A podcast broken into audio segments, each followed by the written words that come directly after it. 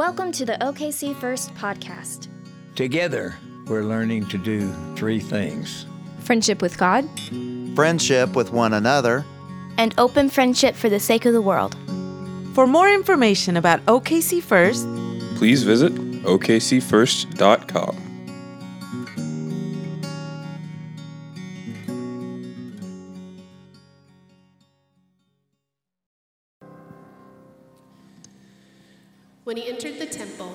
chief priests and the elders of the people came to him as he was teaching and said, By what authority are you doing these things?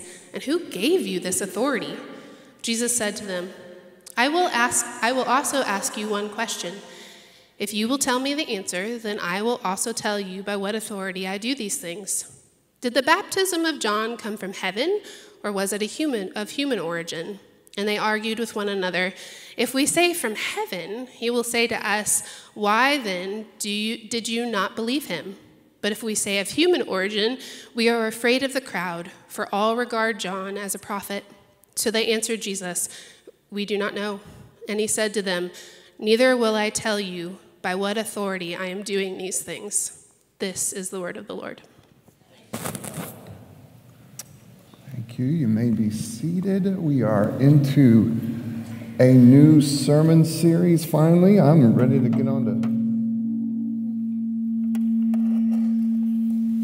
get on to something different. And this new sermon series is entitled The Uncomfortable Kingdom. And here is why it is entitled The Uncomfortable Kingdom is because Jesus has this weird tendency to say really cringy things. And over the next eight weeks or so, on the, on the lead up to Advent, what we're going to notice is that we have had our own human tendency to try to circumnavigate around the, these cringy things that Jesus has to say. So we're going to kind of take them head on and, and see what it is that we have to navigate here along with Jesus. For example, Jesus seems to be today taking aim at a, a common cliche. And here's how this cliche goes. You ready? This common cliche is and, you can almost kind of hear it said in something of a huff. We are human beings, Jesus, not human doings. Anybody ever heard that phrase? Let me see if your hands if you have heard that phrase before. Yeah, and, and why not? I mean, theological greats like Rick Warren and the Dalai Lama have said such a thing. So, how can anybody, Jesus, take issue with this phrase? But, y'all, Jesus takes issue with this phrase. Jesus, especially to believing people, is going to say, Yes, I get that you are human beings, but doing has to be part of your being. Doing has to be part of your being because it's in your doing that you do your best believing. Ooh, here's where it starts to get cringy. If you've not noticed the cringy part yet, here, here it comes. What you actually believe, whether it's about faith or anything else, what you actually believe is demonstrated not by your brain cells, but by your bodies. Oof. In, in an era when people like to stand behind words, and, and I really mean hide behind words, and sometimes it's, it's words that you say, sometimes it's words that you type or post, and I, I'm telling you, I, I see a lot of Christian folks who like to stand behind words because somehow they believe that the words properly articulated that's where our faith is best demonstrated. I, am in a little bit of a struggle right now. I, I, serve with this wonderful nonprofit board called the Justice Circle, and we are trying to do everything from host discussions about this ugly jail that we have downtown, and we're trying to talk about how to get different ethnic, uh, the corners, uh, different ethnic corners of the city together. We're trying to, to talk about how to make things safer, and there are a couple of members of the board. We are a gathering of faith and community leaders. Not everybody. I'm the only pastor on the board right now, but man, there's a couple of folks who run nonprofit organizations who are dead set that we should have a Christian creedal statement.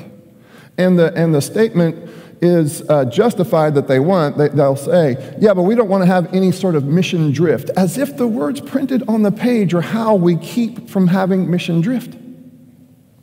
You know what keeps us from having mission drift? Bodies. Bodies who believe and what I don't want. And so it sounds funny for the pastor to be against the Christian creedal statement, but I'm raising my hand saying, I don't think that's a great idea. Why don't we, why don't we prove what we mean by how we live as opposed to having it somehow canonized in a document? But we're not off the hook just because we canonize something in a document. Because what you live tells us what you believe. Your bodies will tell me more about what you believe than your mouths or your fingers as they type ever will. Welcome to Connection Sunday. at OKC First. Now, I get what people are trying to say. What they're trying to say is, I am more than my productivity, and you're right. I am more than what I do for a living. The measurement of my value is not determined by what I have accomplished at the end of the work week, not at the end of a day, not at the end of my career, at the end of my life. And I absolutely agree because, y'all, God's mind about us is made up. Ready? And the news is, but that is cheap grace if you do not respond with an embodied response. If that is merely a get out of jail or worse free card, you have not yet drunk deeply enough of it. I'm going to say that again. If you have not yet drunk deeply enough of this truth that God's mind about you is made up and the news is good, if you haven't yet drunk deeply enough of that, then you may be capable of just saying faith and not actually faithing faith. We believe with our bodies. Let me give you some context for what you just heard Stacy read. At the beginning of chapter 21, Jesus marches into Jerusalem on top of a donkey. There's something of a parade, and there are people who are then, after the parade, saying, Who is this guy? And who does this guy think that he is? And if you thought they said it there, then wait till he gets all the way to the temple where he absolutely ransacks the temple. Like he's just turning furniture over and that kind of stuff, as if he owns the place, because he's Jesus. He kind of.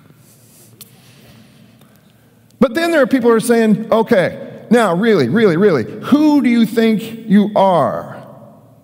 And on his way to, to verse 23 in the same chapter, Jesus stops by a fig tree. All leaves, no fruit. Have you ever heard the uh, phrase, all hat, no cattle? This is a tree, all leaves, no fruit. And Jesus is so upset with this tree in its lack of fruitfulness that he curses it and it withers on the spot. and then he comes to the temple. And when he entered the, the temple, when he entered this temple, the chief priests and the elders of the people came to him as he was teaching and said, Hey, who do you think you are? By what authority? By what authority are you doing these things? And who gave you this authority? Now, Jesus is still angry at how they treated John the Baptist.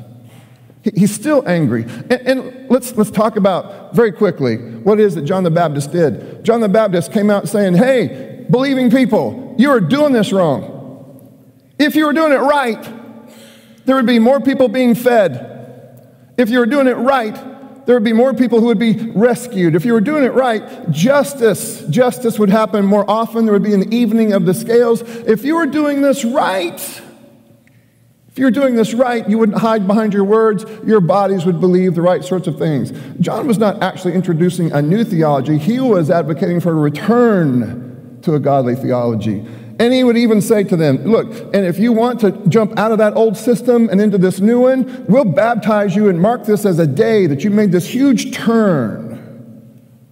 So Jesus says, Y'all didn't really listen to John. I don't expect that you will listen to me either, religious people.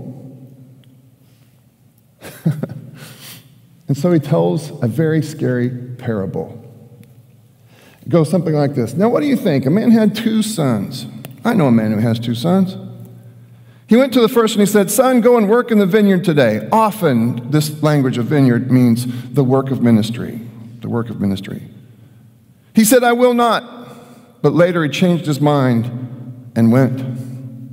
The father went to the second and he said the same. And the second son said, Nope, got lots of better things to do. he answered, I go, sir. Okay. They did not go. Which of the two did the will of his father? And they were listening to him and they said, Yeah, Jesus, it was the first. It was the first person who said, No, I won't go, but then went, who's actually doing the will of his father, more so than the one who said, Yep, I'll go, hid behind his words of belief, but then his body never followed up. Which of the two did the will of his father? And then he says this Truly, I tell you, the tax collectors and the prostitutes who went out to John, who were, went out to be baptized, and who went out to be uh, converted from one kingdom to the other, the tax collectors and the prostitutes. I don't know if you know any tax collectors, but that's a low blow. The tax collectors and the prostitutes, recognizing the ramifications of this kingdom, said, No, there is something better, something different. While the religious people, who were all still hiding behind their words, stood at the side and said, No, this is ugly, this is crazy, we should not be doing this. And Jesus says, For John came to you in the way of righteousness, and you didn't believe him. But the tax collectors and the prostitutes believed him. And even after you saw it, you didn't change your mind and then believe. You believe with your body. Believe it or not, I'm almost done. Sweet man by the name of Bob Corey. Any of you recognize this guy? Sweet guy, Bob Corey. Passed away in 2019. Did you know that he passed away as a member of the staff of Oklahoma City First Church at the age of 80? At the age of 78 after retiring from two careers, and actually in the midst of a third, where he drove cars around, he heard the call of God on his life. And in, he died in 2019. In 2017, he asked for and received from you a local minister's license. I will never forget how beautifully awkward it was to wait for Bob to get from the back to the front. Fantastic. Now, Bob was raised in the era of the straight shooters. He was not a straight shooter kid. He was with one of the, the nice church families, but he did his life, did his children's ministry and youth ministry alongside all those other straight shooter kids.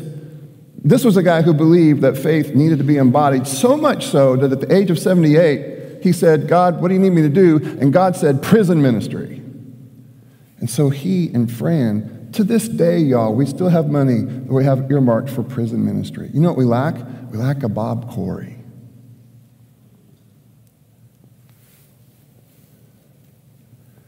All of this to say, it's not too late for you to say yes. It's not too late. Now, John, are you saying that I should come get a minister's license? You, can. I'd love to talk with you about it. Actually, it'll be Ken who will talk to you about it. We, we can do such a thing. But actually, no, it doesn't have to be that. I, I would say to you, it's time for you to say an embodied yes. I'm really busy. I don't know if I have time to do this. Guys, I, I understand busy, but please hear me as I say to you your bodies will tell us at the end of this week what you believe. What do you believe? Are you the kind of people who hide behind Christianese words that you would say or post, or expect to hear someone else say or post? Or might you actually be the people who are finally starting to understand that we do, in fact, believe with our bodies? Very quickly, here's what I want you to do after this. We're, we're going to have communion, and you're going to be done. And I hope we'll benedict you into the atrium where you'll see all these different places that you might be able to serve. And I have asked them to say, I've asked them to give you bite sized opportunities to volunteer. I, we, we know that you are busy, but might you be able to spare an hour here and there?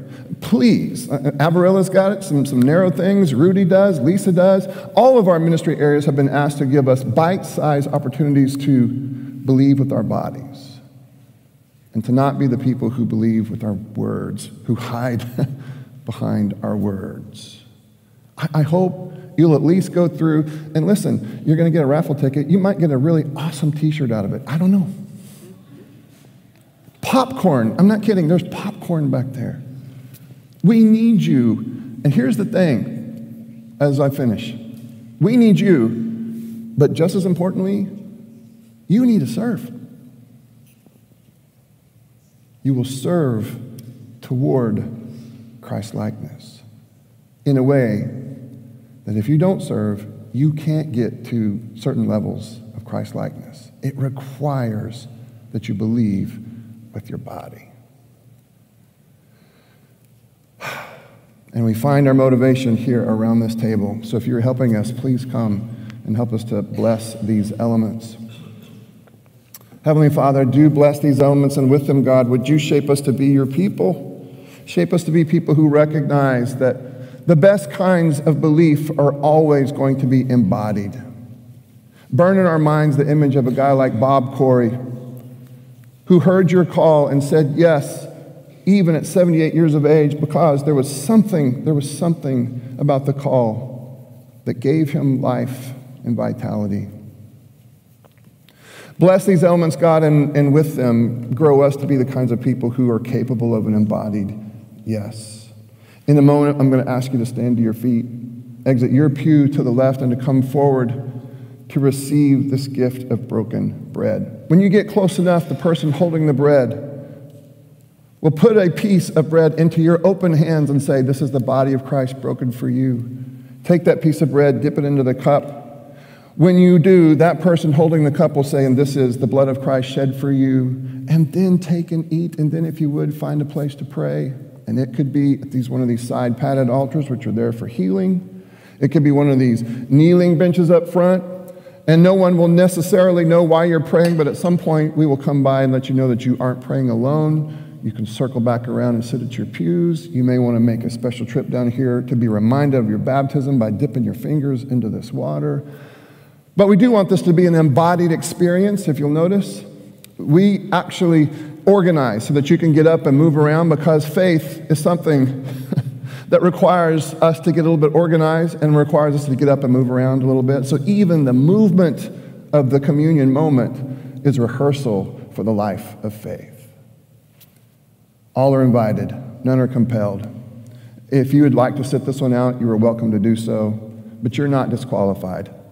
If you know that you need this grace, that's all it takes for you to be qualified, and we would love, we would love to serve you.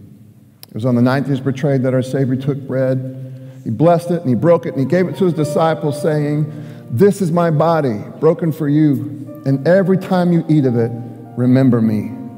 In the same way, he took the cup, held it up before them, and said, And this is my blood, the blood of a new covenant. And every time you drink of it, remember me. And now, around the sanctuary, if you would, stand to your feet, exit your pew to the left and come forward to receive these gifts of God meant to nourish the people of God.